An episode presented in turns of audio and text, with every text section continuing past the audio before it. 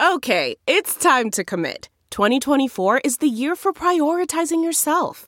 Begin your new smile journey with Byte, and you could start seeing results in just two to three weeks.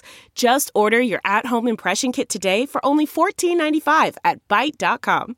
Byte Clear aligners are doctor directed and delivered to your door. Treatment costs thousands less than braces. Plus, they offer financing options, accept eligible insurance, and you can pay with your HSA FSA. Get 80% off your impression kit when you use code WONDERY at Byte.com. That's B-Y-T-E dot com. Start your confidence journey today with Byte. Delve into the shadows of the mind with Sleeping Dogs, a gripping murder mystery starring Academy Award winner Russell Crowe. Now available on digital. Crowe portrays an ex-homicide detective unraveling a brutal murder he can't recall. Uncovering secrets from his past, he learns a chilling truth. It's best to let sleeping dogs lie. Visit sleepingdogsmovie.com slash Wondery to watch Sleeping Dogs, now on digital. That's sleepingdogsmovie.com slash Wondery. Hoosier hysterics. Hoosier hysterics. Hello. So a lot of stuff happens now, right? Like every week, a lot of stuff happens. Yeah, I since we just taped other stuff that's going to show up in different order of the way we actually did it. I'm I just said hi because I didn't know where we are going to start. Yeah, well, let's start with Xavier Johnson. Great. Let's start there because I'm excited. That is some of the most exciting stuff to have happened. I'm I'm excited. Oh! Hey! wow, I love that. It really having a commitment from somebody that it's great that we've gotten the players back. You know, Race, Christian, Trace, you know, um, who am I missing? I mean, everybody. Jordan Geronimo, Jordan Yeah. Geronimo. Those are great. But when you get somebody who is not at your school to come to your school and pick you over Baylor and Houston, Houston. and he comes here, you know what it is, Ward? It's exhilarating. so I don't look, I'll be honest with you. I've watched every highlight reel I can watch of Xavier Johnson. yes. I've never watched a full game. I never knew who he was before the transfer portal. But here's what I've been told he is an alpha male who takes no crap, has a little, to quote Tom Coverdale from two years ago, has some FU in his game, is ready to come in, ready, played at Pittsburgh, led the ACC in assists, was third in the country in assist percentage. Like, this is a dude who scores and is a playmaker for his teammates. And my God, is that what we need on this team? I refuse to let myself get excited about anybody on the transfer portal hot board or anywhere else out there just because it seems like such a crapshoot, you know, particularly with the huge transition in our program that I'm like, no, I'm not going to start fixating, pining for some of these guys out there when I really don't know if we have any chance to land them. Now that we have landed him, I dove in headfirst and and just consumed everything I could, read everything I could, and really was just shocked to find out how how highly regarded he was as far as one of the top guys in the portal to be gotten. And he could he could have gone to two final four teams. Holy, I didn't think about it like that, but you're right. Yeah. Yeah. And so and one of them, know- the national champion. yeah, and one of them took it all the way. So so that's really saying something I think primarily about Kenya.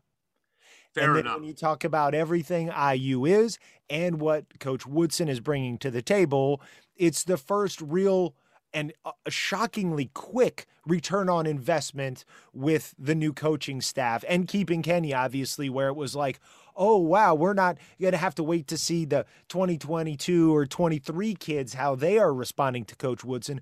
We're getting a pretty good idea right now.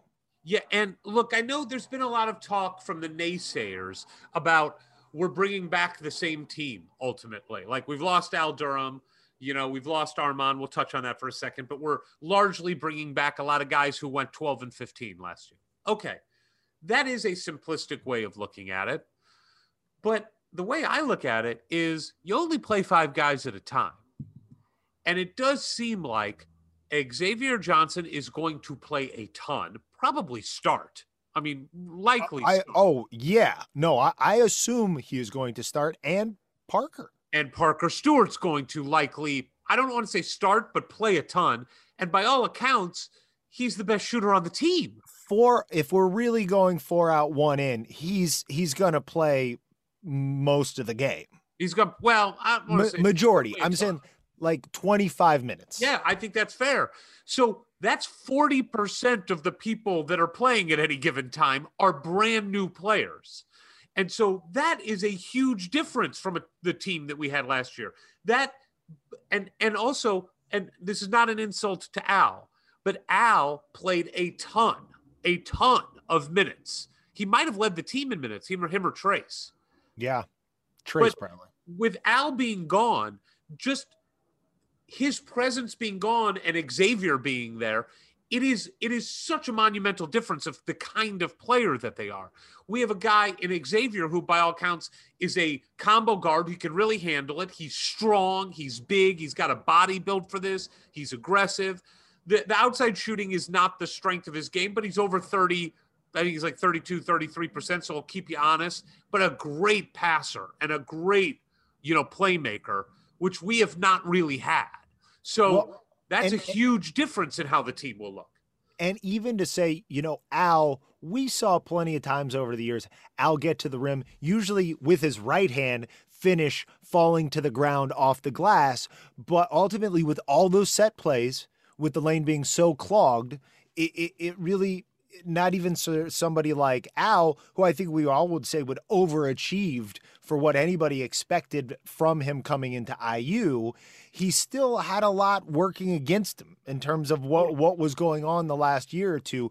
So if again we're opening it all up and you take somebody like Xavier who's just like really aggressive and there's going to be room for him to penetrate, you know, and even for somebody like Rob, like Trace didn't have to, but he specifically called out Rob in the press conference after he announced he was coming back to say, I think this is really Coach Woodson and what we're going to run here is really going to help Rob too, because we, we we've seen a few times Rob get in there, but if if everybody, if Parker's making the defense come out, if Xavier can kind of like take him off the dribble and blow around him, it's just going to make it easier for all those other players who are coming back. And you know what I think we're going to see next year?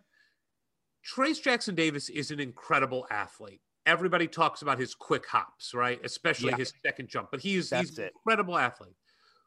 We didn't see nearly enough of what you see on most teams that have an athlete like Trace Jackson Davis, which is like alley oops in the half court. You know what I mean? Pick and Yep. roll, drive to the bucket, throw it up, and a guy dunks it. We didn't see enough of that. I think we're going to see a lot of that, which is just going to make the game more exciting. I mean, those are fun to watch. And, well, and that's something we talked about that we hope to see with Christian last year. Right. And I think with Christian, we're going to see him develop. We're going to see him get better.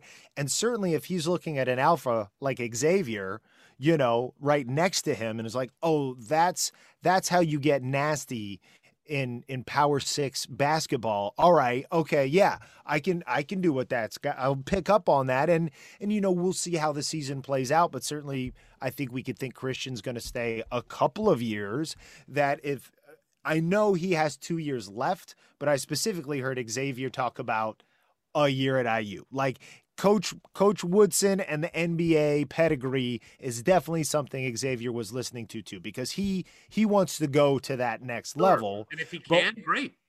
But but at whenever that happens, or even if it's Christian coming in this year behind Xavier, and he's like, okay, now you're going to be the aggressor. He's got somebody right in front of him showing how to be a dog at the highest level.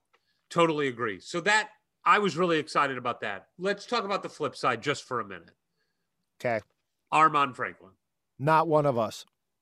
not one of us anymore. I, I am conflicted. Forever again, he's out. Yeah, I wish him well, but he's no longer a Hoosier. That's fair. That's fair. I am uh more sad about this one than I think I would have been about any other player on our team. Because he's the only guy who we stalked him at an Applebee's with his family? We de- that I wasn't thinking about that, but that does that does weigh in. He just I loved seeing the progression from year one to year two. And Yeah. that was due to him putting in the work, truthfully, because by the way, last summer these guys couldn't be with the team.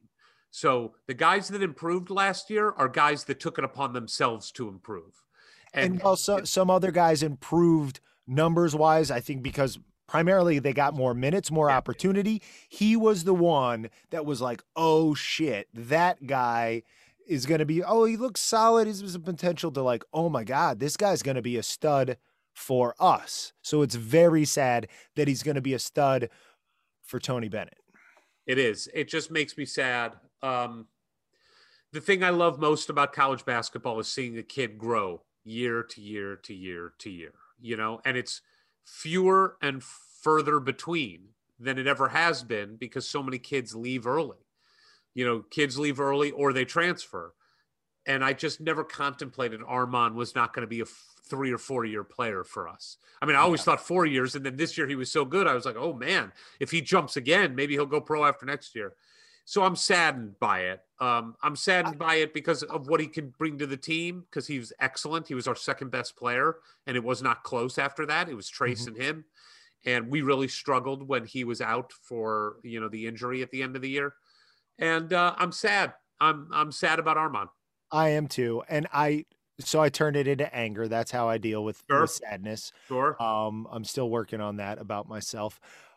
The the the silver lining, i it, obviously, Xavier coming in takes this the sting off in terms of like points, minutes, you know, position and stuff like that. But it's if at this point we're losing him to Virginia, which I don't think anybody would say they're outside of the top five of best programs of the last. Well, basically since Tony Bennett got it rolling, th- there it's an incredible program with an incredible coach, and they do turn out people to the pros.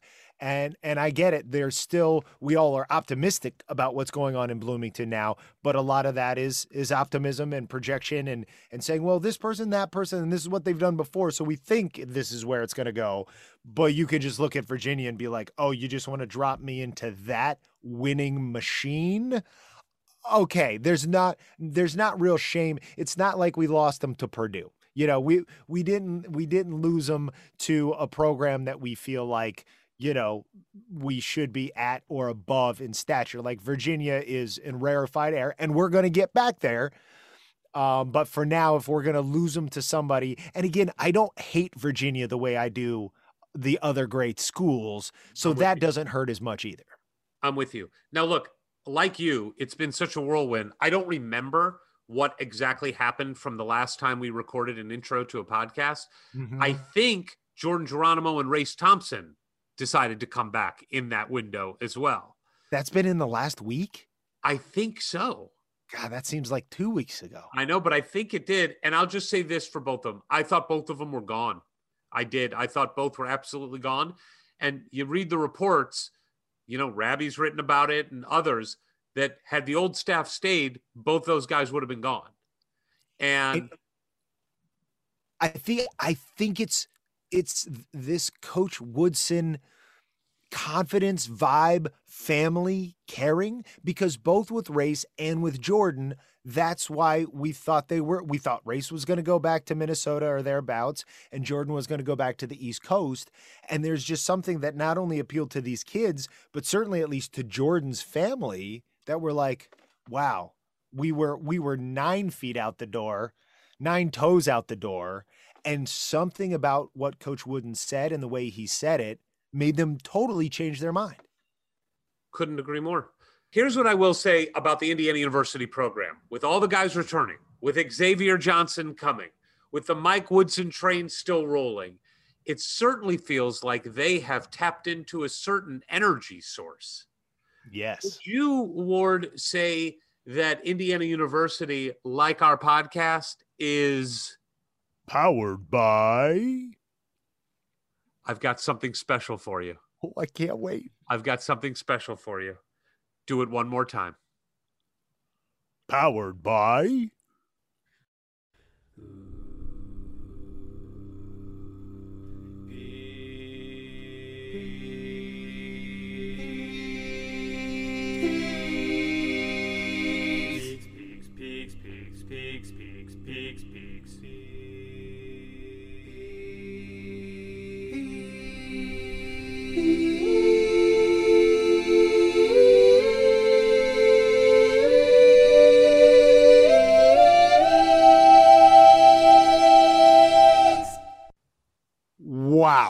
Come on.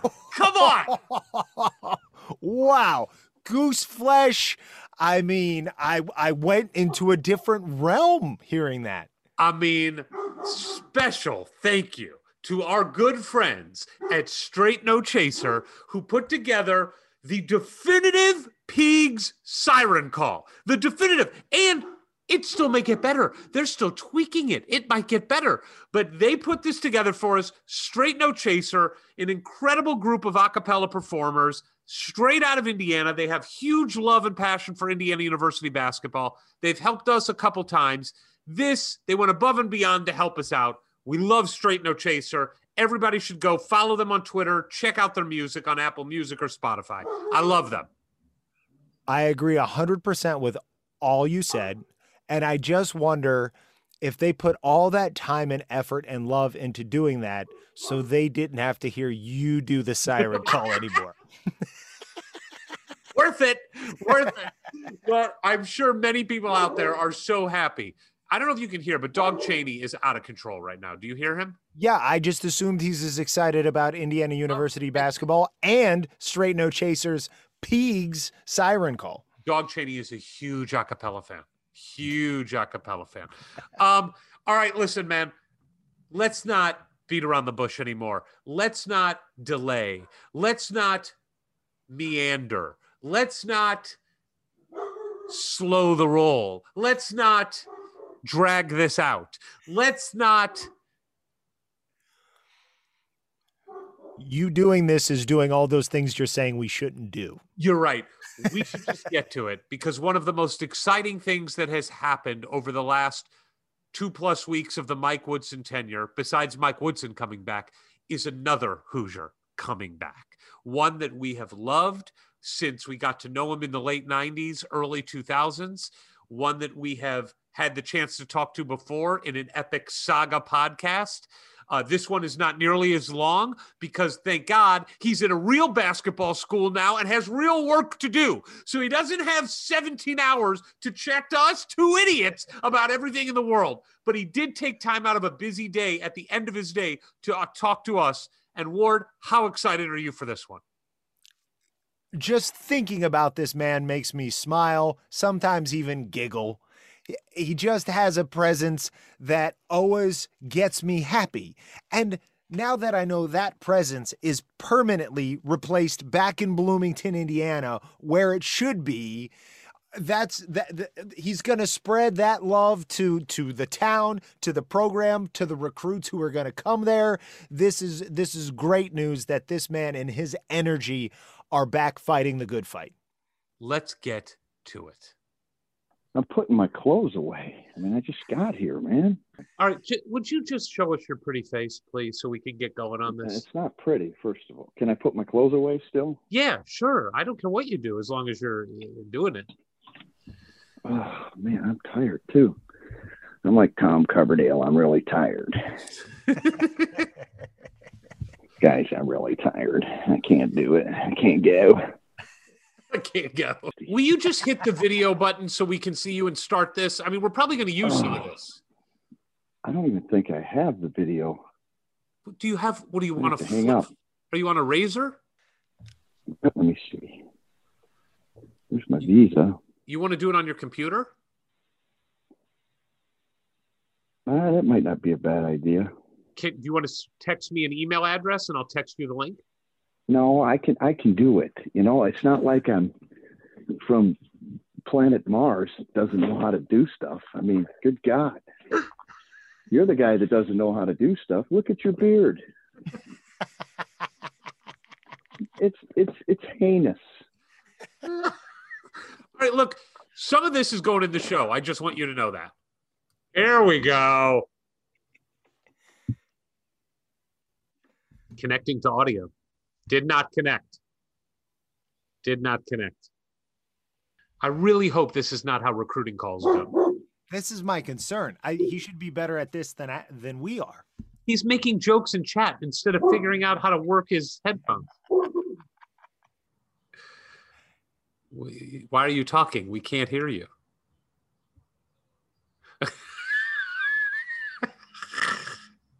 Oh, oh, oh, oh, Oh, now he's got. Now you're on mute. You got to unmute. No, no, press mute. It's it says you are muted. now I think he's just messing with us. are you there? Yeah. Oh, God. All right, let's just get into it. Ward, let's do it. Ladies and gentlemen, boys and girls, well, he's back. He's back. This guy's back. Eric, do you really want to list his accomplishments like you did the last time he was here? Because I feel like well, I've been there, done that. And there's really just one accomplishment he's done lately that we want to talk about.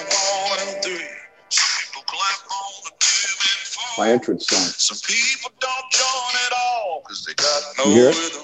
Yeah, we hear it. Some people they drink too much. Can you guys say Some it? people don't drink enough. Some people are just like Well, Sorry, Ward. thank you to the new assistant coach for Indiana University for getting us our probably biggest copyright music infringement lawsuit on Hoosier Hysterics. But please welcome to the podcast the man that is beloved Hoosier Nation worldwide. He has, as Ward said, the only accomplishment that matters is he left that fortress of solitude up north, that armpit in Michigan, and he came back home to Bloomington. Please welcome Dane Fife. When I think of armpit, I think of that thing, mangy thing hanging from your chin, Eric. I mean, I was just thinking of chapstick and how I need some chapstick. And I looked at your beard and just, you know, you had the nerve to tell me that your children found a frosted mini wheat in your beard the other day, a full one. It's true, a full one. Hours, hours after the meal was consumed. Hours after it. And also, let me say this. I don't know before Blair what kind of women you were dating, but if this beard looks like an armpit, then my friend, you were dating the wrong women. Oh, man. How the hell are you, man? I'm doing well.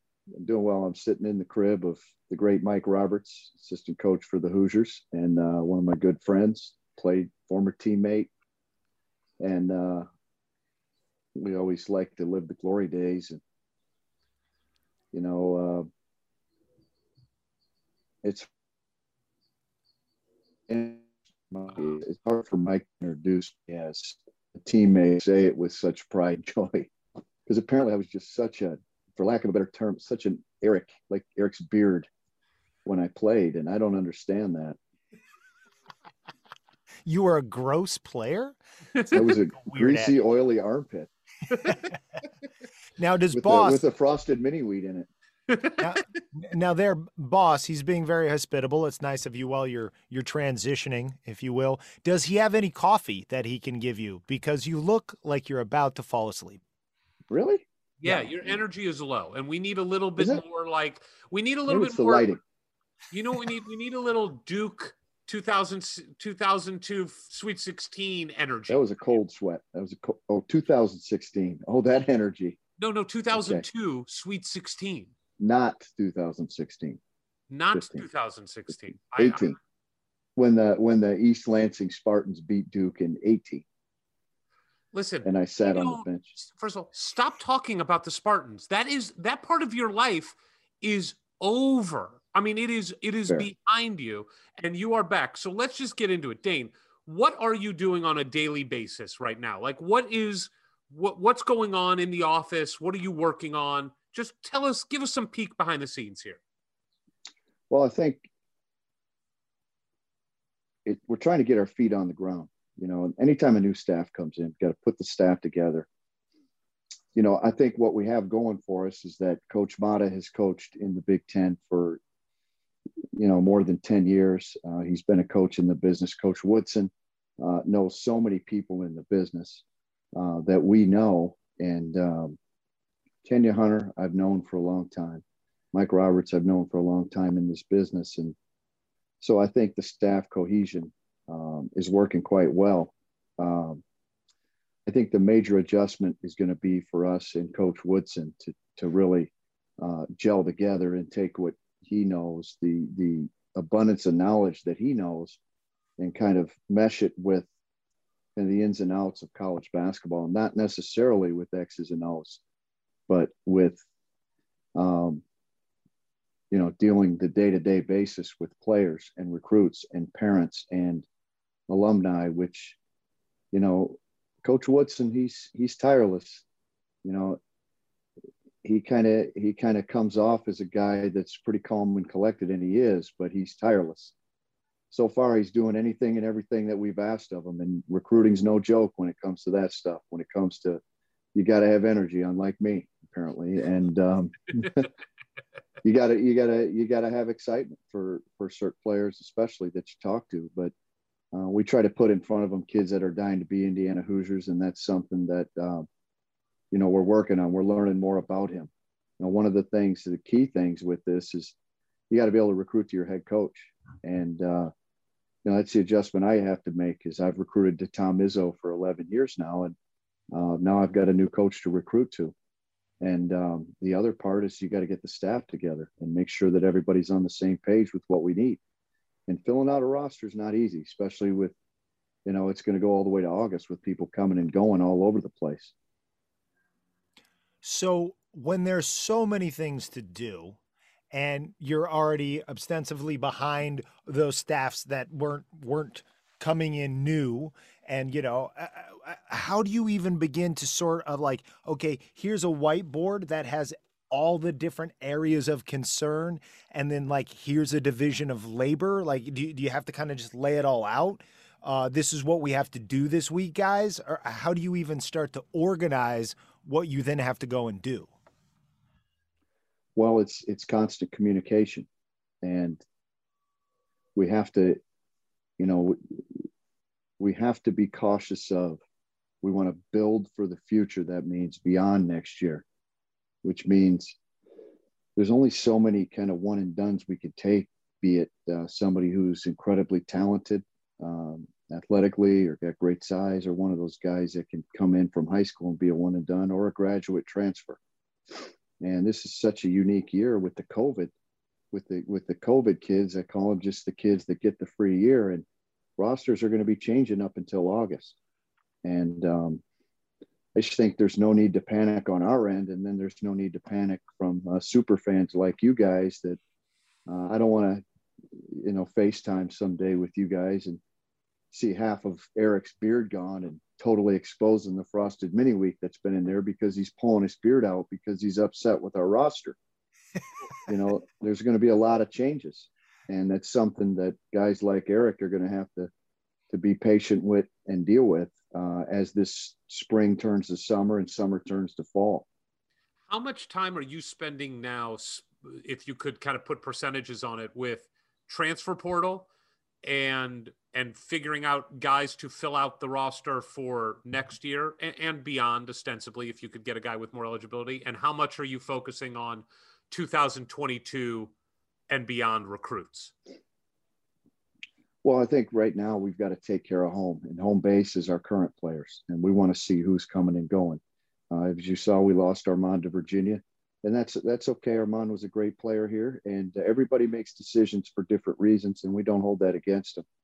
Um, you know, and then we've got to make sure we we answer everybody's questions, and everybody's comfortable with what we're trying to do, and that takes time it takes time on both sides. It's, it really is about fit, but um, in due time, I think once we get a pretty good grip on who we think is staying, we can we can really concentrate. Uh, you may see some somebody commit uh, within the next month or so. We're actively recruiting guys, um, and uh, these guys, you know, these guys that have been through it before, before especially in the portal, kind of kind of I, I, don't think there's really a process for them other than than just a feel because they really know what they're looking for.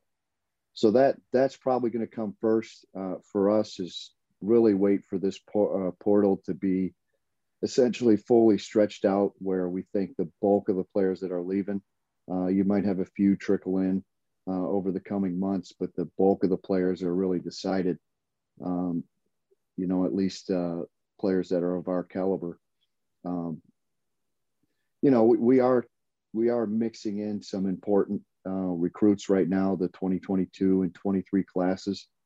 But uh, you know, we we've got to make sure we we we keep things tight for Coach Woodson because he can't be pulled in a million different directions. Right.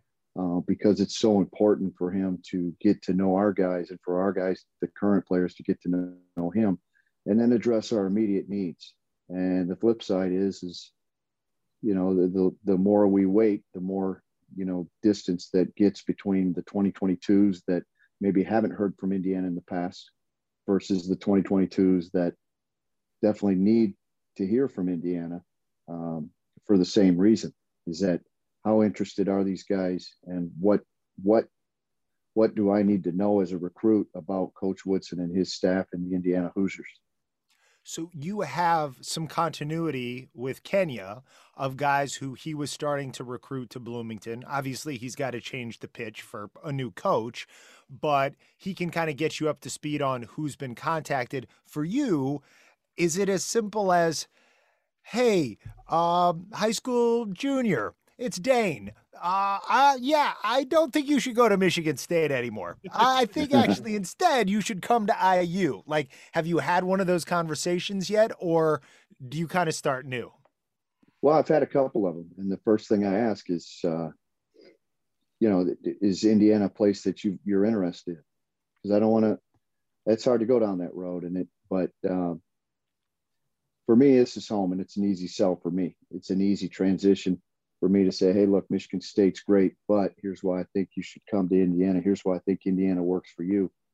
And they're they're different sales pitches. Um, you know, for the for the reasons that, you know, I know this place. Um, I played here. Uh, I lived here. Um, I lived here as a student athlete. Um, I know the ins and outs probably better than I know East Lansing, and and ultimately, um, you know, I've, I've known of Coach Woodson, but I think we've got a great thing to sell uh, with regard to a person that not only has that tremendous NBA experience, but everything for him is personal because this is his home. You know, he he's similar to me, and I think we we you guys can relate that um, there's a little bit more passion for for a school when you when you went there, and you know, for him, for Coach Woodson, what a career, you know, what a career. And to come back and, and be part of this, man, that'd be cool to win a national championship, wouldn't it? Yeah, yeah, it would. And I want to talk about that because you know, the culmination for Coach Woodson and oh, you froze a little on us there. No, you froze, Eric. You froze. I'm not going to take that from you. You froze, buddy. Fair, fair enough. Guys, guys, guys, it's boss's Wi-Fi. Okay, yeah, let's just blame it on boss's. It is boss's Wi-Fi. So, Dane, I want to I want to take a step back because look, you've never made a secret about your love for Indiana, but you were in a really good place. As much as we hate it, you were in a place that competed for Big Ten championships virtually every year you were there. You made a Final Four while you were there. You were working for a legendary coach. What was the thought process for you when when Arch, I, I guess, take us back even before Archie. Is Indiana always a place that you kept an eye on? Like, I would love to go back if the situation was right, or was something specific about this scenario that made sense? Well, I've always kept an eye on it. I've always rooted for Indiana. I've always felt it. Uh, you know, it's kind of like the ex girlfriend. This is the ex girlfriend, but I felt like it's okay to root for for this this program. I felt like it's okay to go back and in spite of uh, you know us having to compete against this this school at least twice a year every year um, it's okay to help my school my alma mater to give the players that the student athletes the the things that i was afforded and maintain that culture or perhaps start the culture and and show everybody what it means to be an indiana hoosier by helping bring everybody back and see, you know, even I can do it. I, am working at Michigan State, but I can come back and talk to these players and let them know that they matter and, and we're watching them. Um, so that was important to me. And uh, what was it? What was the the main part of your question again? Uh, no, you basically answered it. Just is this something you've always kept an eye on? And then when the Archie yeah. decision was made, kind of just walk us through how it went from just keeping an eye on to now it's a real possibility. Well, this is the first time I've been offered a job at Indiana. And so, um, I had some decisions to make, and they weren't they weren't easy decisions. Michigan State's a- a- an amazing place, and as you mentioned, and playing for literally one of the best to, to ever do it within the top three, in my opinion. And East Lansing is 11 years now, and it's closer to my parents. It's 45 minutes from my parents now, in five and a half hours.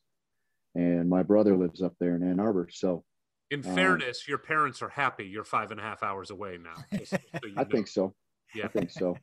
In fairness, for for various reasons, but um, you know, I I I, um, I just thought that you know this is a chance to go home.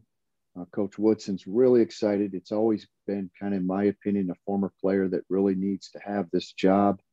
Uh, I'm proud of the job that that Coach Green did. I'm proud of the job that Archie and his staff did. Um, I think Archie was put in a really tough situation. Um, not really anybody's fault, but it was just the situation. And, and um, you know, I, I, I texted him after this was over and I, I just said, well, I said, first of all, I said, I'm going to go after this job. And I, I said, I think something needs to change. And too many people are allowed to pick and peck at this program and they go unchecked. You know, you saw the incident with Coach Izzo, and um, I thought it was very minor with with Gabe Brown when when Gabe pulled away and Coach grabbed his jersey. Well, who came and stuck up for Coach Izzo? The former players, the Draymond Greens, the guys with huge platforms, the guys with small platforms. Magic Johnson, I thought, said it best. Hey, look, both guys need to apologize and move on. Okay. There's probably a mistake on both their parts, but but not a mistake to where the world has to Right. uh, stop and and make and and heavily scrutinize this situation. And so that's what we need. You know, when the staff's struggling or where something goes on, they've got to we've got to have that insulation. You know, I just always felt we've got to foster this this conglomerate, um, this massive group of one former players, managers, and coaches. But I think when a when when maybe a Victor Oladipo, and I'm not putting anybody on the spot, but or when a Cody Zeller or, or somebody um, stands up for the program, then everybody else will stop making, it, you know, will will quit making it, you know, the the um, what is it, the kicking dummy, the kicking Punching the bag. Treating it like it's the doormat, and and all great programs have ups and downs, but I think we've just got to get out of this rut and take care of one another, because you saw the other night, you know, a couple nights or a month ago, um, we we didn't have a great year at Michigan State this year by anybody's standards, but you know what, the the the former players are going to stand up for it, and they're going to insulate it when times get thin, like it did. You know, we lost in the play-in game, and uh, we had a little incident at halftime, no big deal, but those guys just squashed all the drama, which I think made the Brendan Haywoods of the world that like to complain and draw attention to themselves. It squashed them. You know, Kenny the Jet, Kenny the Jet, Kenny the Jet's a brilliant guy, but Chuck Barkley, you know, kind of said, "Hey, look, that's how Coach Izzo does it." And I think you know, circling back to Indiana, we got to have that. You know, we got to we got to quit complaining so much, and uh, you know, this isn't going to be perfect. And building this program uh, the way Coach Woodson wants, it's going to take time too. So let's uh, let's get along for the ride. Please complain, but don't complain all night. Get over it and say we're back on board. I want to circle back to you said I wanted to come back home, yet born and raised in Michigan.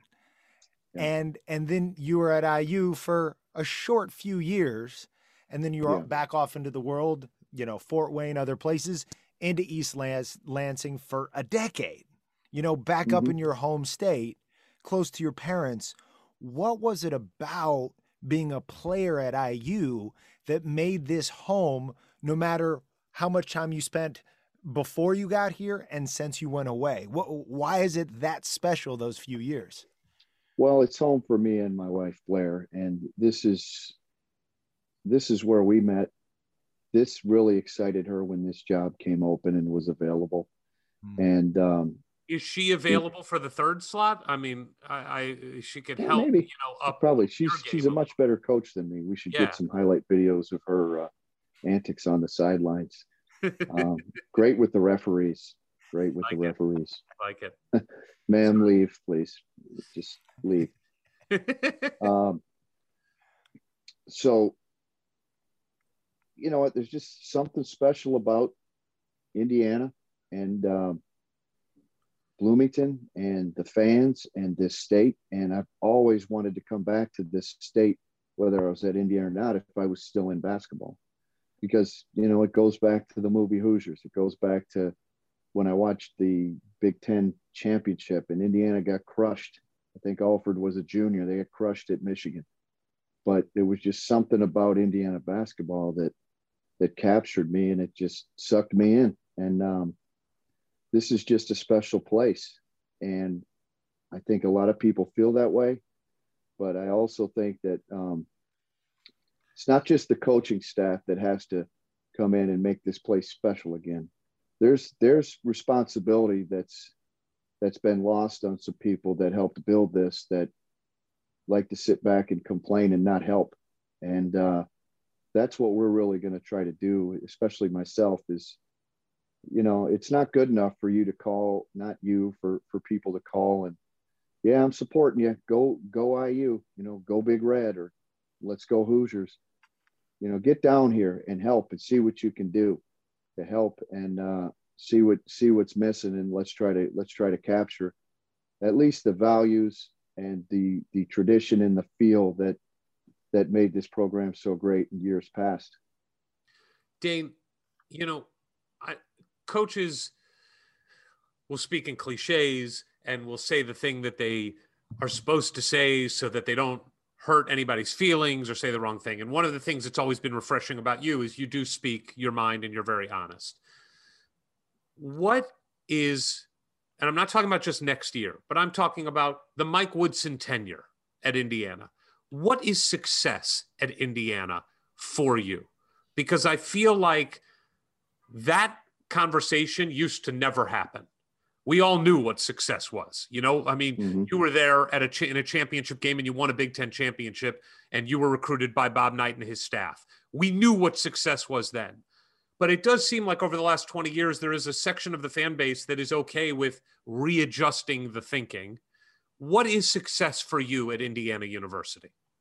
The old, you know, we can't forget about Coach Knight and Hold the on, people, hold those on, that hold on. You- worked you- in this program Hold and played. hold on. You froze. You got to start there. You froze. I know. You I froze. froze. All right. I, will start froze. owning it. You froze. I froze. You please take the question again because I froze. So, what is success at Indiana University? Dane Fife, take two. Well, you look at your beard, Eric. Okay, those things are just meshed, mangy, probably melted together with some kind of food item and maybe syrup or I don't know what you. Yeah. But I use the word mesh, and and really what what I'm talking about is is blending the the old school, the the traditional Indiana basketball values with some more contemporary uh, values that that still work. You know, the the values of the Bob Knights and uh, Branch McCrackens, they still go today. They still work today. But you know, Coach Coach Matta and I were coming up with a word the other day. You just the word was revitalize. You know, not revamp, but revitalize and and infuse some energy and and real passion that you know that that can really only come from guys like a Coach Woodson um, that that gave everything he had and knows how important it is, not just to the players, the former players, managers, coaches, but the, the people of Indiana. You know, Coach Izzo always used to say that, you know, and still does. He's just like, those fans, they know basketball. But, you know, for me, we've got to capture this, these younger generations now, you know, Purdue's, Purdue's creeping up on us, you know, I don't want to see the license plate tip in the favor of, of Coach Painter and the Boilers, and they're an incredible program. That's a great thing for this state. But, um, you know, I like to finish my emails or text messages. I don't text you back, Eric, but when I text people back, um, I like to finish with with beat Purdue now, and that doesn't mean that doesn't mean I'm calling calling my shot. That doesn't mean I think we're we're going to beat Purdue. I hope we do, but I'm not predicting anything. But I think that's where we got to get back to some some old school anger and passion and and and let's go get this and make sure that our guys, you know, our current players know that one that everybody's behind them, but two, you know, we're counting on them to at least show up and fight. You know, prepare and fight. And that's what an Indiana basketball player is expected to do. Won't always win, but if you're prepared and you come for a fight, you know, we're going to win more times than not. I like that you brought up coach, well, not coach, former coach, current assistant athletic director, Thad Matta. It has come to light. We always knew that he he'd kept his eye on IU from afar. Butler, Xavier, Ohio. He kind of was uh, uh, um, drawn to the Indiana job, but really just since he was brought in this capacity, did we learn? Oh, he really grew up an IU fan of of of the '70s and '80s Hoosiers that we were born into and raised on. As you're working with him now, day to day, is that noticeable? His his knowledge and his passion for specifically IU, a school he did not attend or coach at before well, we're just scratching the surface of the stories that he has. But what an incredible basketball mind! Um, he's just a brilliant person. He's a he's an incredible person of character, um, of of basketball, and it's just it's going to be uh, really neat and and a great learning experience to learn from both Coach Matta and Coach Woodson, who kind of came up along the same lines in the same era and kind of went their separate ways, but nonetheless have had unbelievable success at this game, um, both as a player and, a, and coaches. And so um, I'm looking forward to road trips. I'm looking forward to times where we get to sit in, in the meetings and pound pizza and um, just talk ball and just listen to the old stories as we strategize, um, you know, on how to make this program um, what it once was. And and we talk about the word revitalize and and infuse a, a different uh, you know a, a, new age look for the hoosiers. You have coached against indiana as you said at least twice a year almost every year. Um, what is it a weird dynamic to coach against so many of these kids specifically that you are now coaching?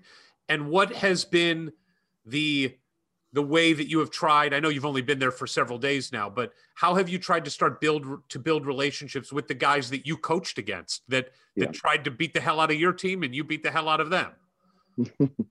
Well you're only as good as your last game and fortunately for us we beat them twice. Now the year before they beat us and the year before they beat us.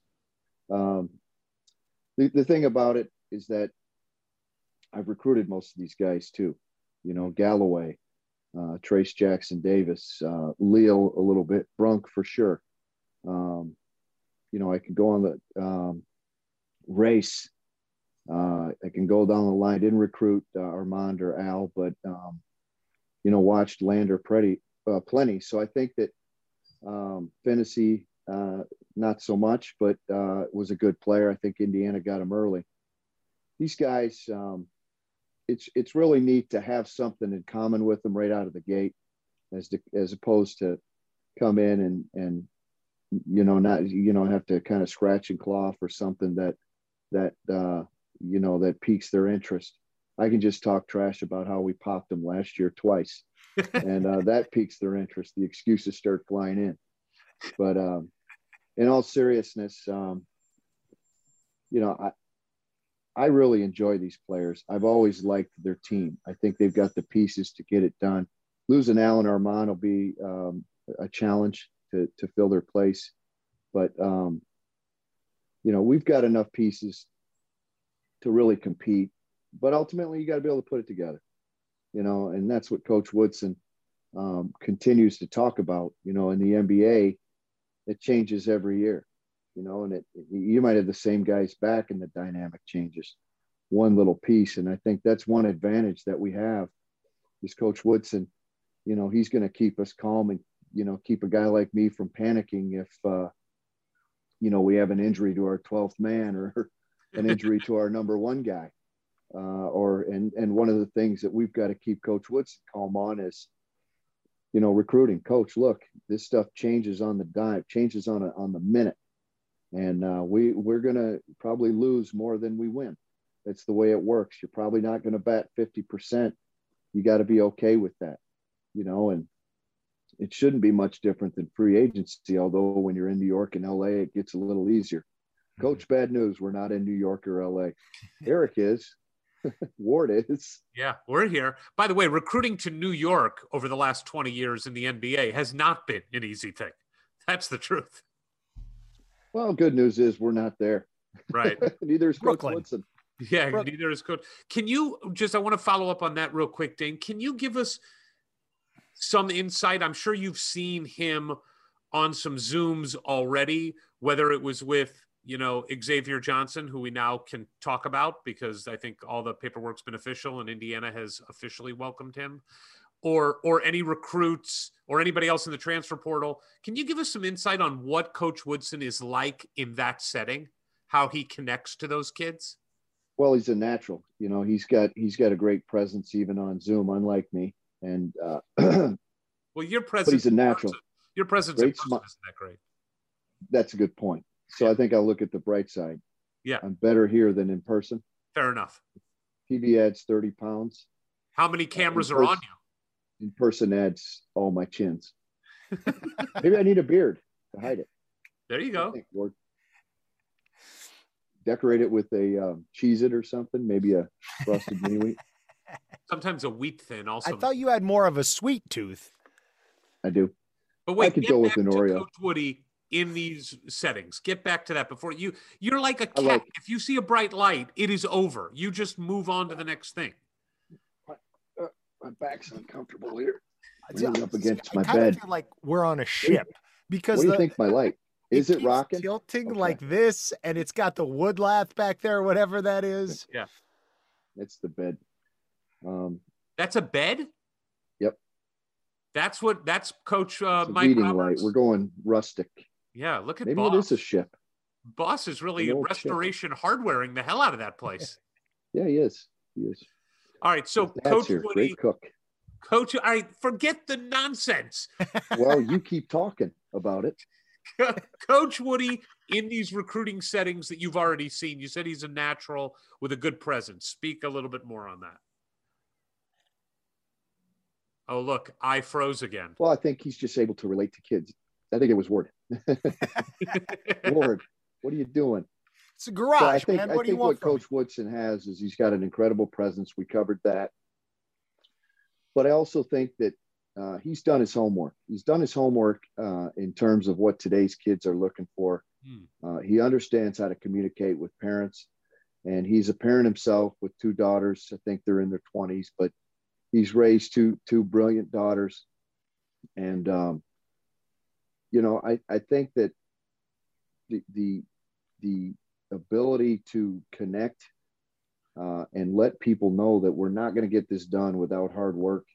Um, I think he's really able to help help uh, you know get rid of the fluff and just let them know that hey, I worked with Allen Iverson, I worked with uh, Carmelo, I worked with Amar'e Stoudemire, I worked with Tyson Chandler, I worked with all these good players, but they're good players. They got to be good players because they worked. Hmm. They worked and they worked and they worked. And that's what your son needs to do, whether it's in academics, basketball, they have to put in the work. I'm going to guide them. I'm going to give them the platform.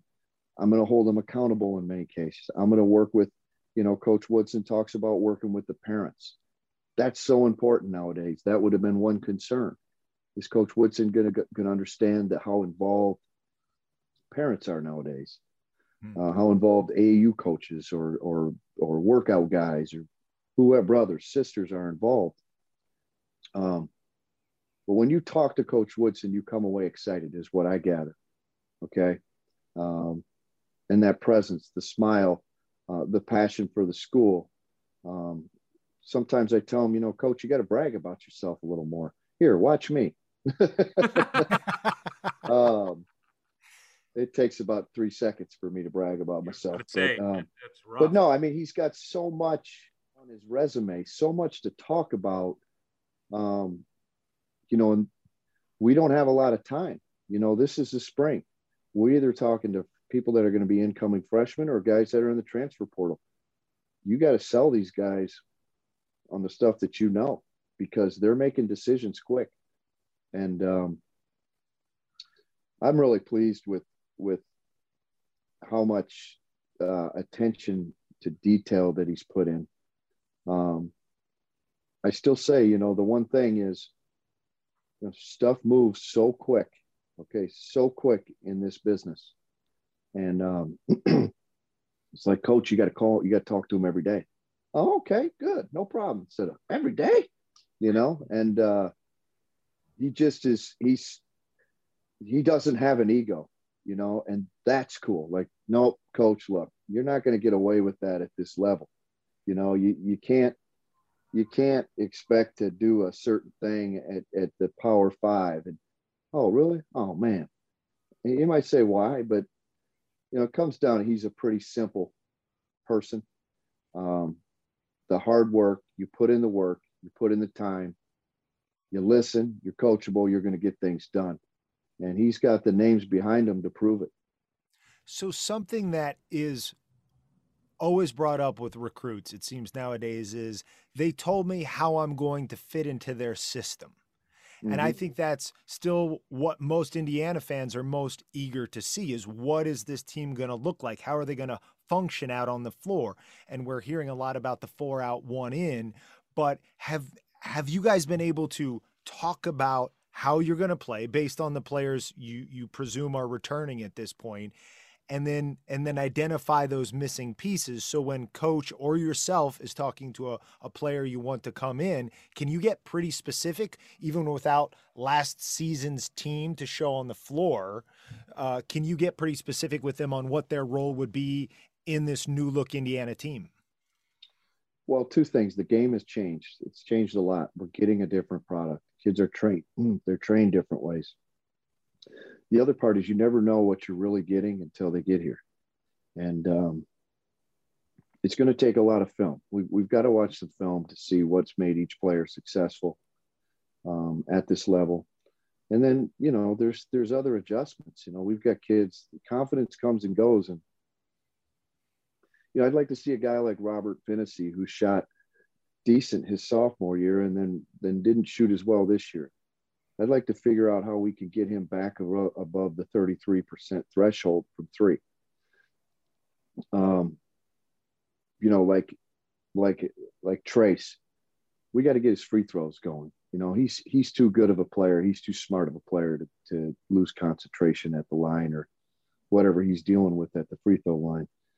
Um, you know, those are offensive things, but we also have to make sure we've got the right pieces in place that, um, you know, like shooting. We got to make sure that we've got somebody that we know can and has proven that they can knock down shots. So we're doing our, our work, our diligent work, and scouring through the, the portal and talking to play, different players about shooting. Um, you got to have certain things that all basketball teams need to have. And you got to be able to put the ball in the basket. And then you work from there. You know, you really work from there. Can, can, you know, I look at a guy like Robert Phinisee, he should be a lockdown defender. You know, he should hawk the ball all the way up and down the court. He should make a guy's life miserable when they, when he, the guy should see who, who he's playing against in warmups and be scared. And that's what, what has to be first and foremost. You know, you look at a guy like Trayce, he can do so many things. Um, you know, we just got to find a way to keep him engaged. I think uh, maybe he was forced to play uh, by virtue of, you know, they needed an inside presence that could score. Brunk was hurt. Um, I think Trayce had to play too many minutes last year. Again, nobody's fault. It was just the way things unfolded. Um, we got to find a way to keep his energy up. There's just different little nuances that each staff has to has to be mindful of. Uh, but ultimately, our staff is going to have to really make the adjustment to the players that we have at hand, and then try to fill in some gaps as we um, try to at least fill out this roster. I want to touch on something that you just brought up. That's something we spent a lot of time talking about in the 15 hour Ken Burns podcast that we did with you a, a little Hmm. while ago. but confidence. I Mm-hmm. know, and you and I have talked about this off podcast, but you are somebody who is extremely thoughtful about pressures on college players, what that does to people, the confidence, losing it, how to get it back. You know, how do you get in a zone, falling out of it, and, and how much of a difference that makes. From a fan perspective, we look at guys like Rob Phinisee, Khristian Lander, Trey Galloway, uh, even even um, somebody like a Jerome Hunter, or there's a lot of guys on this team that it seemed like lost confidence somewhere along the way uh, in their Indiana career. And and it seemed like that then affected the team, and the team had no confidence. So when things went wrong last year, it was like, I mean, you know, we played you guys, and things are close for a little bit, and then when things go bad, it's over for us, and and it, it felt like that. Um, how much do you spend time when you were at Michigan State talking to players like that? And how much do you see that as being your role as something you want to do in just talking to players about that confidence and how to gain it? Well, I'm going to have to do some digging here and see what kind of activity we have on certain things like social media. There's just little things that you can control. Um, you know, aside from being out on the court and actually dealing with your confidence that you can control that just kind of pick at you and pick at you and pick at you. Huh. And every time a guy goes out to class, uh, they shouldn't have to hear from their buddies uh, what people are saying about their coach or their program or their teammates. And uh, the one thing that they can really control stay off the social media. There's nothing good that's going to come from it. Either they're going to say something great about you and you're going to be uh, elated, or they're going to say something bad at you and you think it doesn't impact you. But those little things, it's death by a thousand cuts. You know, it might come up in a moment where you're laying in bed. Well, what if they're right? You know, what if I, what if I, uh, you know, what if I'm not that good? And you read that crap, and it, and it, it, especially when you're vulnerable, when you're, especially when you're young, when you're a young player, it can get in your head. You know, in those little moments. The, the, the other part is is the, the former player aspect, the Indiana conglomerate that has to rally around their Yes. players Yes. you know like we can't allow everybody to pick at us and it it just pick and pick and pick and write and attack and attack players and attack coaches and attack the program and you know basketball's dead and that's not right either you know and i don't necessarily agree with certain things that coaches do and people don't necessarily agree with cer- certain things we did at michigan state but that's okay. But you also have to have your crew your family your boys you know that that it's one thing to um, you know complain and covid made it hard. It's one thing to complain as a former player or somebody close to the program or played in the program uh, when you come to practice every day or when you're trying to help. It's another thing to complain and pick when you're when you're not and that goes for fans too. You know don't just don't just sit and pick away uh, when you're when you're not there and when you're not putting in the time. You know unfortunately you want to help these kids and most of them are kids. Some of them are men but most of them are kids. You want to help this staff. You know you make sure you point out the good stuff you know like don't be a scorekeeper like it was funny like I did a little experiment in a practice once this year at Michigan State. Somebody made the comment, so negative, so negative.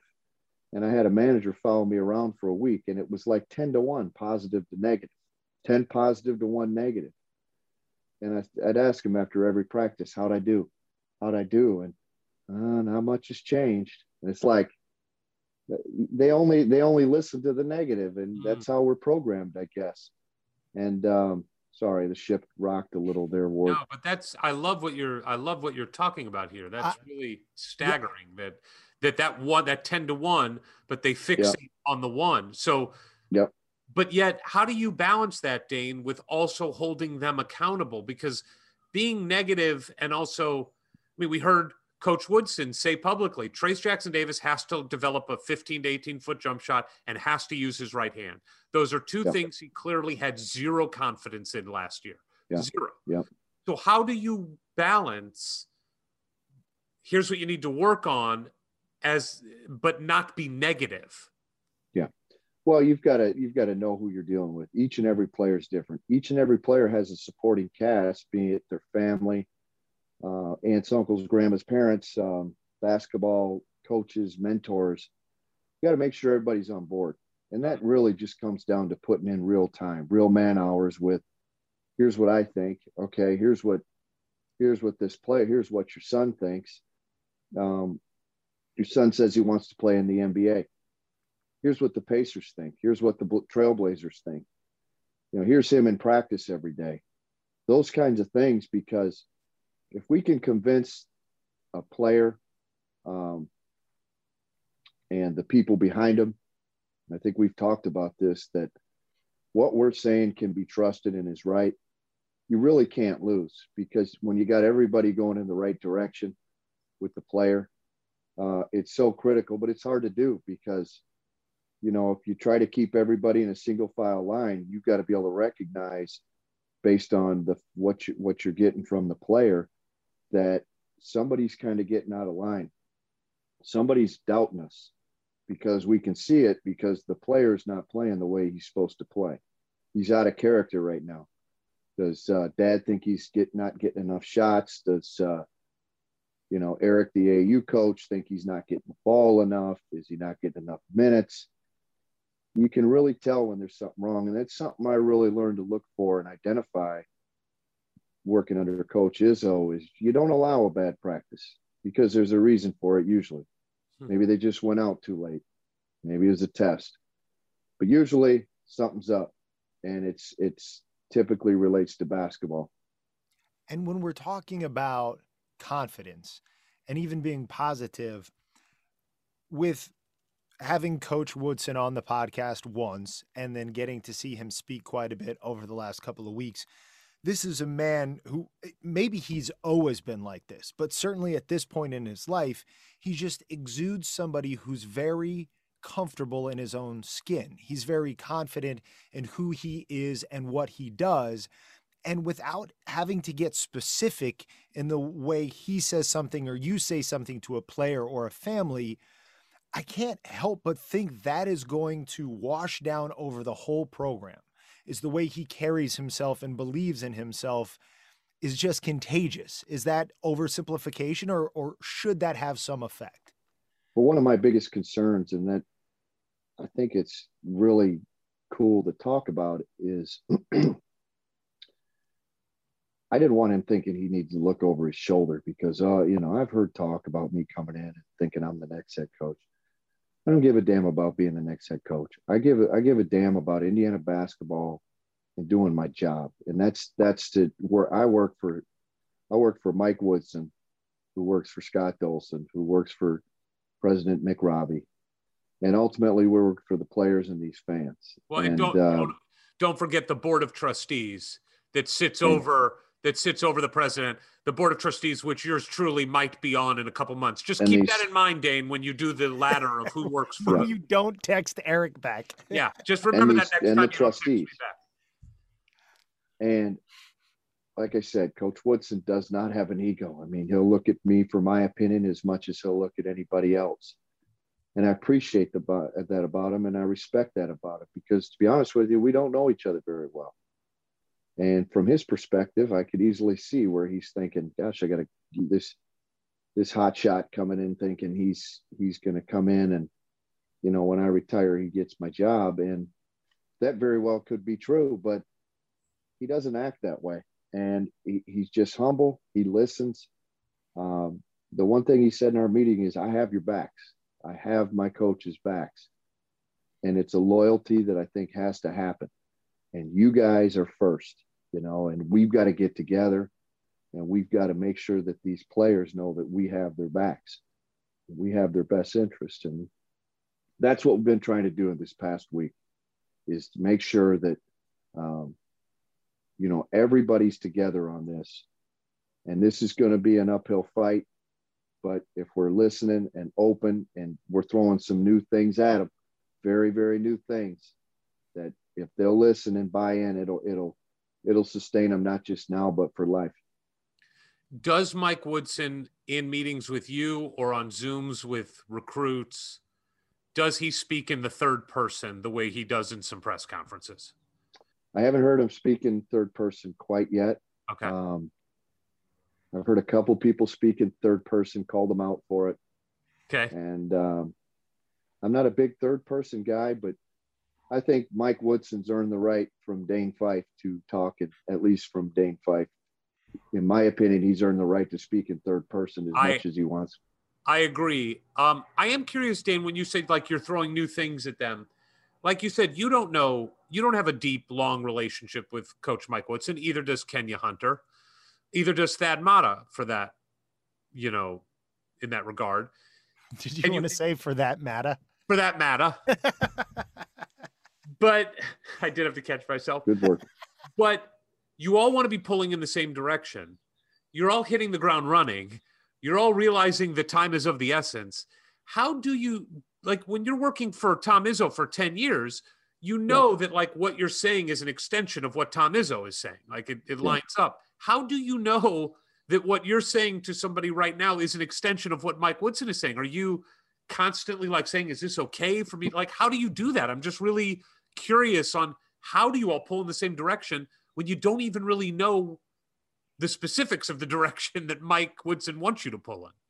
Well, I think right now, when when he's out with the team on the floor, he's dictating uh, what he wants, and we're filling in with with energy and what we know uh, is right, and not take any guesses. Okay. Um, and there's easy things like communication. You know, right now it's not really get it right. Just make sure you're getting it loud and saying it loud and learning to talk uh, and be effective. There's a lot of guys that'll talk, but very few that are really concentrating on being effective. You know, it's a form of insecurity. Like, I'm talking. Uh, well, but did he hear you? No, no, but I was talking. uh, well, you got to talk louder, you know, and uh, it's something that that we can fill in while Coach Woodson kind of puts in his base stuff, such as just simple defensive principles. It's just it's amazing. I wonder what these players are thinking because it's so sim- simplistic. I think what they haven't really grasped though is how hard and the focus with which you have to do it.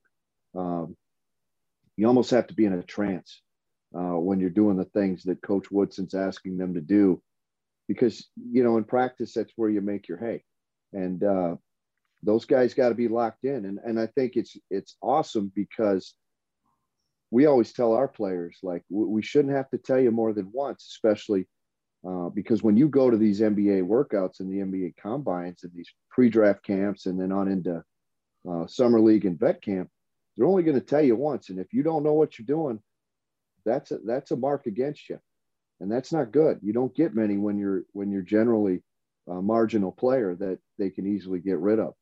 You know, there's not many superstars, and they can get it get rid of you as easy as they can, um, easy as quickly as they can sign you. And so this is going to be interesting because Coach Woodson's going to, when when he starts to ramp it up, these guys are going to have to pick it up, uh, and really they, they, they'll have to go home and and and treat this as homework as much as uh, they do their schoolwork. So, how much time have you already gotten on the court with the players? How much more do you have until summer? And then, what kind of interaction will there be in the summer? Not much uh, time with them on the court. Uh, we we've observed a couple times, uh, just in brief moments. Um, then we worked with them for the first time today, Hmm, and um, that had to be you know, great. There's- That had I oh, mean, well, it was. It was. you're finally it out was- there all together. It was really neat. It was neat to see Coach Woodson walk out on the floor and his excitement, Nice. um, his wonderment. Um, you know, it's been a long time since he's been in the college game. It's like Norman Dale coming back. My gosh, yeah. this it was it was it was neat though, and I could see his excitement. Uh, he's so anxious to just to just make this thing really good, and yet he's able to compartmentalize. All right, this is what we got to do. This first. Let's not let's not overextend. Let's not let's not put this in and this in and this in. he's very aware of a process, although I can tell it kind of it kind of gnaws at him at times that this is this has to come. We got to get this. We got to put this in. And uh, we haven't had a lot, but I can see how anxious and excited he is. Dane, uh, well, I got to just ask this: Can Parker Stewart really shoot the ball? Because we, we hear he can really shoot the ball. Well, he can stroke it. He can stroke it, and um, you know, he, he's a guy that when he shoots, he thinks everyone's going in. You know, that's that's a good thing. I like that.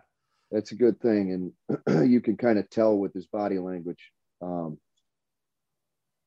you know, and now we just got to we got to make sure that um, you know we build him just like we build everybody else. But he sat out a year, Yeah. so he has never played Indiana basketball before, and so he's he's really new. And the Big Ten, the Big Ten's tough. That said, he was pretty good at Pittsburgh, so he's he's got Power Five experience.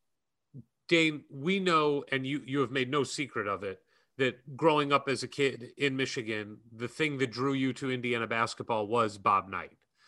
And you had tremendous reverence and respect for him before you ever had a chance to be recruited by him. But then you got to come to Indiana with Coach Knight as your head coach. I am wondering have you had any chance to talk to him or see him in your few days since arriving in Bloomington? And is that something you are looking forward to if you haven't? Absolutely. I, I haven't had a chance to talk to him, but I look forward to. Uh, drove by his neighborhood the other day, paid homage. Um, you know, I, I'm just trying to. You guys called and interrupted me while I was trying to put some clothes away, um, and uh, That's what we do. I'm just trying to get my feet on the ground. My, I mean, my head my head is spinning. Um, I- you know, I- just trying to get moved in, moved into my office. And Eric's wearing me out to call and talk to him, and uh, I'm glad to be here, guys. But Oh man, yeah, it got a lot of sounds like it. do. It sounds like it. Uh, now I did hear you on Dan Dakich's broadcast. Uh, You were actually he wasn't interrupting you putting clothes away. He was interrupting you from actually packing up the car to drive to Bloomington. And you did mention that that the girls, you know, they're not they're not on board yet. That there's still a lot of green and white in their wardrobe. Have, are you actually putting any of those green and white clothes into their closets in Bloomington, or is it just throw it out on 37 on the way to town? I'm uh, they're they're aware of every piece of clothing they have. You can't sneak nothing up by them or away from them. And uh, I called back, and they didn't boo me today, so that's good. They booed me yesterday, Ooh, and uh, my youngest actually had on a candy stripe headband, and I don't even think she knew it. But um, you know, they're slowly they're slowly buying into this cream and crimson, and um, kind of recognizing they they need uh, they need a variety. You know, they don't always just have to be green and white. no, they can never be green and white again. Uh, Dane, what personally has the reception been like for you? Just, I know it's still a little weird because COVID has prevented people from gathering in in big groups, but you've clearly been seen in Bloomington by some people. You've gone into some restaurants. What's the reception been like for you? you, you know what um, it's just like old you know it's uh, go iu it's it's people that you know just appreciate the the work you do um, it's like family and uh, i feel bad for my my wife and and kids because as you guys know i like to stop and i like to talk and i like to i like to converse and get to know people i just I like people. I like talking to people. Uh, the the ones I enjoy the most are the the ones that are that are booing me. You know, to, to win those guys over and gals is the best. And uh, I get practice every day right now with my little girls. But um, this is just um, the people, um, the town. Um, you know, unfortunately, I didn't get to know guys like you when I was here, but uh, this this is you know guys like you, in spite of uh, Pankowski's beard. Um, I think uh, this is this is all part of it, man. Just guys that um, you know, one night they're they're throwing stuff at the TV on your behalf or at your expense, and the next night we're we're on a podcast, um, you know, yucking it up and, and talking about ball. And uh, you guys are the the the ultimate, the true fans, and and not to not to uh, get sentimental here, but you guys are the the kind of guys as to why I I come back, why why I love this uh, program and why I love Indiana basketball.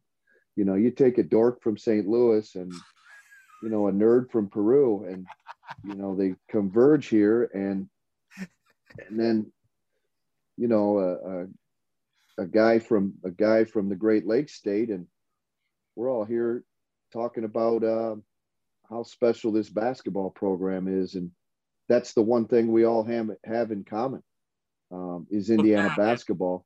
That and, and just incredible good looks.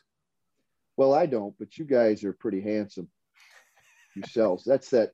That's that L.A. man. You guys probably got uh, some work done somewhere, you know. yeah, I. But for me, it's just all uh, butt implants. That's Butt, all. yeah. Yeah. The that's- Brazilian, yeah. I had to go with the calves. I've always been embarrassed by my calves. I got those beefed up.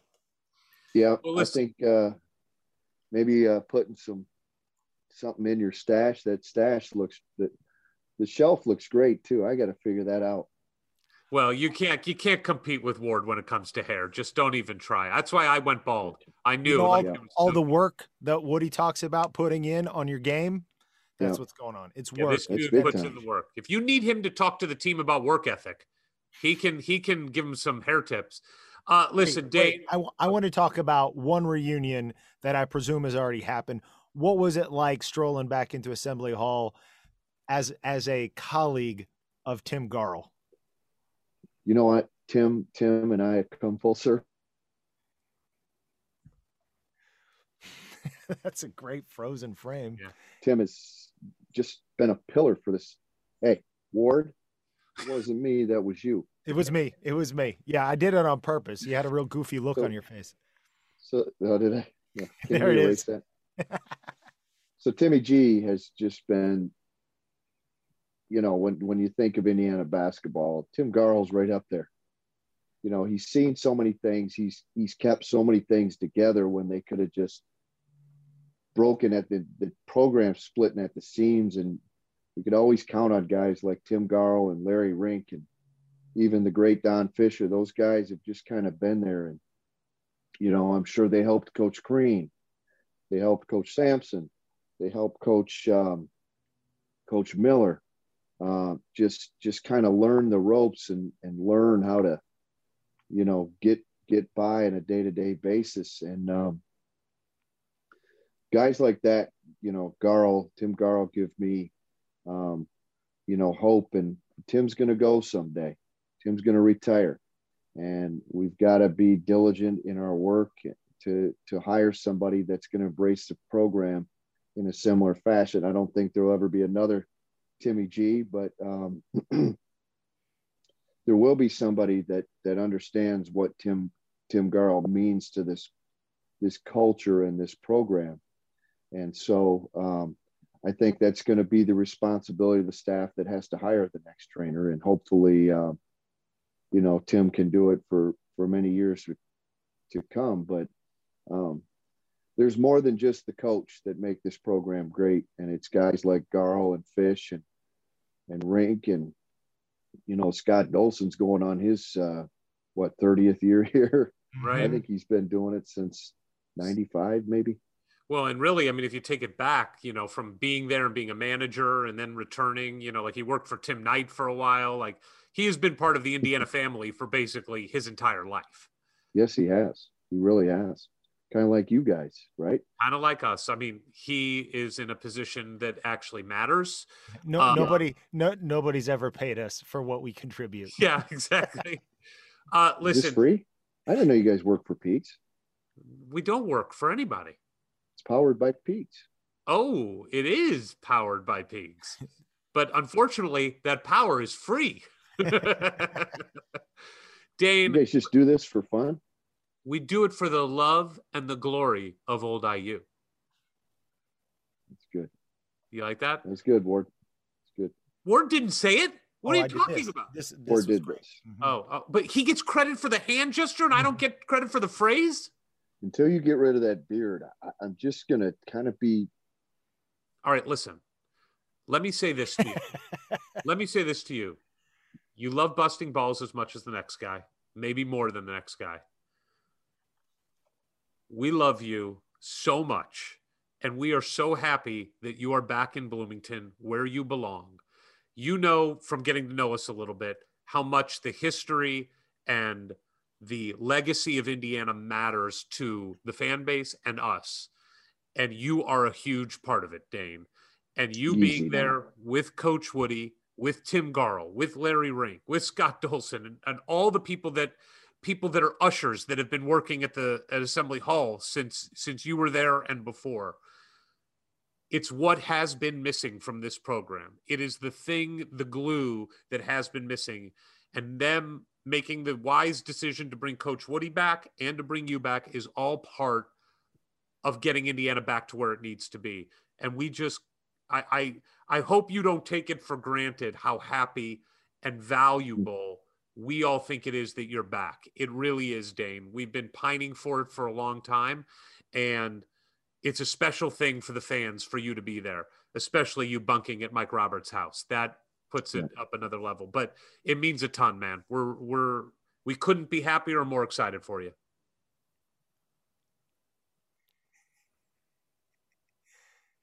I mean, that is a shitty time to freeze. Well, I, I don't have much to say on that, but thank you. Um, it says the internet's unstable. Are we doing okay here? You're okay right now. Yeah. Wait, it says Eric's unstable. I was waiting Sorry. for it. Uh, it didn't say internet. It, Eric. Eric, yeah, you just read it wrong. It's wrong. a blur. It's blurred. But uh, you know what? In all seriousness, I really appreciate that. Uh, we got work to do, and um, I am glad to be back. But man, we're undefeated right now. We're on our honeymoon, and uh, in due time, we're going to lose a few games. And um, my main goal is to to build this to where it's not okay to lose, but it's also not okay to uh, to allow uh, people to pick at our program that that we know uh, needs um, the kind of love and support uh, that it once existed. Uh, even in time when times were thin under the Coach Knights or the Branch McCrackens, the Lou Watsons, on and on and on. And um, it's guys like you two that we know we can count on. And you know what? Even from afar, when I wasn't coaching here, uh, I still had the Hoosiers' backs, and uh, No, so the three of us can can uh, can be role models for the rest. Well, that being said, we, we wish we could do more. We'll do whatever we can. Don't hesitate to ask. And we are going to head over and have a talk with our friend Jeff Goodman, and we'll make sure that uh, that hole is plugged up. I'll take care of Goodman. Okay. All right. We got good. your back on that. Dane, you're the man. Be good. Good luck. And we're going to see you very soon when we come to Bloomington. Give that mangy beard a pet for me. Hoosier hysterics. Hoosier hysterics. He's he is one of a kind. He is one of a kind. And one of us. One of Of us. One of us. Oh, it's so it's so good to have him back back in B Town. It's seeing the pictures, the this, this, that, the, the other, but this is the first time we've really had to have a uh, got to have a real conversation with him as an Indiana Hoosier. He came into our life as a Spartan, and uh, it was all looking backwards. But now it's it's today and it's moving forwards, and it couldn't be more fun and exciting. And you can tell the dude is working. Like he was he was tired. I mean, he we got him. Look, it's it's 10 o'clock his time, and they are busting. Like And you mm-hmm. know, he's doing the kind of work right now where your mind is just never off. You never get a moment. It's just trying to play catch up, meet the players, talk to the players, look at the transfer portal, talk to those players, talk to recruits. move my family. Yeah, I mean, it's just it's taxing what they're all going through right now. So I really appreciate him coming on. But it's just so cool and you you nailed it about he's from Michigan. It's kind of what we've talked about before. You don't need to be from Indiana to be an Indiana guy. Look at you, Jesus. at least I had blood. I had You Indiana did. blood. But yes, you're but you're right. I mean, there is something unique and special about Bloomington and about Indiana University and the people that recognize it. It is so meaningful to them. He was the assistant coach for one of the best coaches of all time, and he was going to Final Fours and winning Big Ten championships. And he came back to Indiana to be an assistant coach to help bring it back. And I just love the idea that he keeps talking about of we're not going to let people pick at the program anymore. We're circling the wagons. We're getting the band back together. Whatever metaphor you want to put in, he is so committed and dedicated to that. It's all we've wanted, right? It is all we have wanted to put the pieces back together.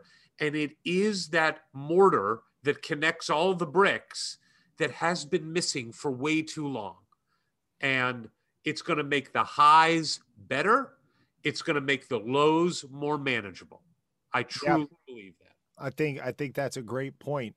And to get to talk to him today, the same day he finally saw Coach Woodson step out onto the court with his team, the Indiana Hoosiers, for the first time ever, and and you could see in Dane's face how much joy he got seeing the joy in Woodson's face. It's just like, oh, like it in as we all know, that's what it all comes down to. The coaches and the players on the court doing that thing that has brought us all together and that that started happening today in a real way was just uh, it- sort of made it more real for me because everything else has been press conferences and reading articles on Peegs and stuff like that but you could tell there was something really cool that happened at ground zero today That's a great point. You know, you and I talked a lot about this when they brought Dane on. You know, a lot of people want to talk about like, oh, his defensive, you know, coaching ability because he was a good defender. Like as I we talked to him for over an hour, he never once brought up like his defensive strategy. He talked about shooting, you know, but what he really did talk about was confidence. And you and I talked about this that he is a guy who is so in tune with that stuff. It's really important to him because he knows at this level of high end collegiate athletics and then even in the pros, the, the margin between being really good and not is very small. I mean, think about just Indiana games last year. How many games were did we lose because we didn't make a few free throws or missed a few layups? The margin is so small; it all matters. And I love hearing him talk about the the negative consequences of social media. yeah And when we talk to him about confidence of players, he's like, I've got to do some homework to see who's on social media too much. Who's Mhm. letting because it is negative. It is. I mean, we live there. We try to we try to block out as much of the negativity as we can and have fun with our social media presence, but you can't escape it. Like it is it is a negative cesspool in many ways. And that he talks about how that affects you, even though you think it doesn't. How he talked about he's 10 to 1 and had a guy track it for him, Yeah. positive to negative. But it's the negative that people today, you know, take in and focus fixate on, on fixate on. And he is so, so focused on that. And we have so many players who were impacted by confidence going away. And if Dane, forget defensive X and O's and, and X and O's, X's and O's, and forget about like defensive stance, all that stuff. Every good coach should be able to coach the mechanics of basketball. But being in tune with that piece of it, the mental, the mental is to physical is four is to one, right? From Coach Knight. If oh oh i thought you were quoting uh, chris beard's back tattoo. back tattoo. Sure, that too. I just, I love that that's where his head's at because those are the little things that do matter, and I love that that's where his head's at and what he's thinking.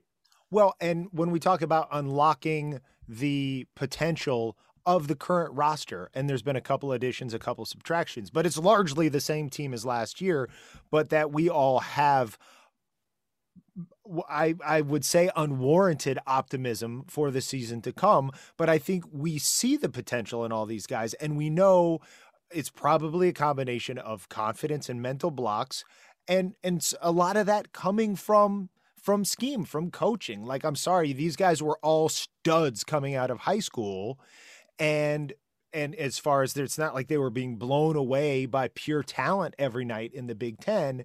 So if you have a couple of guys that come in with the swag, restore the confidence, tweak the game, make it simplistic to a certain point, you know, I think is one thing that that Dane was saying coach Woodson Yeah. is at least starting with that there is absolutely reason that the same group of players could go to a much better place next year, along with the year of uh, another year of uh, experience under their belt or however long they've been there. But I think it also goes to Dane said it. I like people. I like talking to people. And what we hear so much about Coach Woodson, he's he's such a great guy and he really connects with people. So, and you know, we've gotten to talk to Kenya a couple of times and he's he's very personable. It's easy guy to talk to, but we certainly know with, with Dane, it's like he's I have such a blast every time we talk to him or or even interacting over text that that's just an a good positive energy that these kids are now going to be surrounded by. I love hearing Dane Fife talk about Parker Stewart and saying the dude can just shoot the basketball and thinks that every shot is going in. I love it. We have not had that. Robert Johnson and James Blackman are the last guys I remember where it was like those dudes, every time they shot the ball, you thought it was going to go in from three. And then we've heard that Xavier has some real alpha, some real confidence, some real uh, aggressiveness that oh, maybe not just coming from Dane or Coach Woodson, but the new blood sort of being infused in the program. And even though Parker came in midway through this year, now he's really going to be on the court with these guys and getting back into basketball shape. That that kind of that kind of thing it's it, it it can take you up or it can take you down it can be a downward spiral of insecurity or an upward spiral of confidence so uh, as far as i'm concerned we're undefeated now and we're going to remain that way I uh I also thought it was interesting. I didn't want to push too hard on this, but it sure didn't make it sound Dane didn't make it sound like this the roster was as solidified as I think we all think it is. Well, like I I know was- we all think that people are coming in, right you know, but it made it sound like it could be a little bit more fluid than I think we all think. Because he was saying, you know, we're not sure what guys are leaving. And I was like, does that mean some of our guys might still leave depending on who we're bringing in? But Uh, but th- then I thought about it later. I'm like, he might just be talking about other guys leaving from other programs. Yeah, but I think we should. I think you're probably right, but I think we should all be prepared that who's on the roster right now, they may not all be there come the beginning of next year. You know, they But but if it's it sounds like okay, they all want to stay now. If somebody leaves, it's probably because somebody else is coming in who's going to take their minutes because they're better. So it won't be as you know. And even the way it took the sting off of Armaan leaving was because we knew Xavier was coming in. Um, that that hopefully it'll it'll not just be like oh shit that guy left I thought we had him now what are we gonna do it's gonna be like well okay I get it the guy replacing him is gonna get his minutes and look, they're getting their first taste of what Coach Woodson is on the floor right now. Today, was Today. day one. yeah So they may not like it. It may Mhm. not be right for them. You just don't know. So, uh, but man, having Dane there is exciting as hell. He is one of us. He is one of you, all the people who happen to be listening at this point in the podcast. Uh, it's exciting as hell. And I just cannot wait to get to Bloomington. I mean, I just cannot wait to get to Bloomington and be around all of us again. And this new coaching staff and these players and in that building, it's like I need it like freaking oxygen. I just need it. It it is like that thing that I just keep thinking about, like how amazing that is going to be when it happens. Can't wait. Can't wait for you and I to do another Bloomington trip. And uh man, let's do another one of these next week. Okay Follow us on Twitter at Hoosier Hysterics. For the hysterics, no E, no I. but, but the sometimes why. why?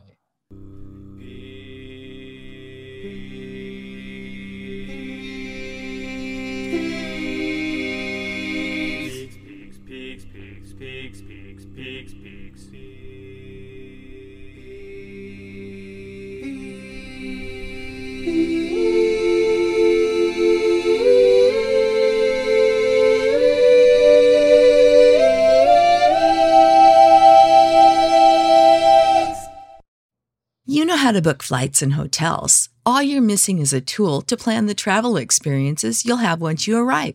That's why you need Viator. Book guided tours, activities, excursions, and more in one place to make your trip truly unforgettable. Viator has over 300,000 travel experiences to choose from. Everything from simple tours to extreme adventures and all the niche, interesting stuff in between. So you can plan something that everyone you're traveling with will enjoy. Real traveler reviews give the inside scoop from people who've already been on the experiences you're considering. So you can plan with confidence. Free cancellation helps you plan for the unexpected. And 24 7 customer support means you can travel worry free. Download the Viator app now and use code Viator10 for 10% off your first booking in the app. Find travel experiences for you. Do more with Viator.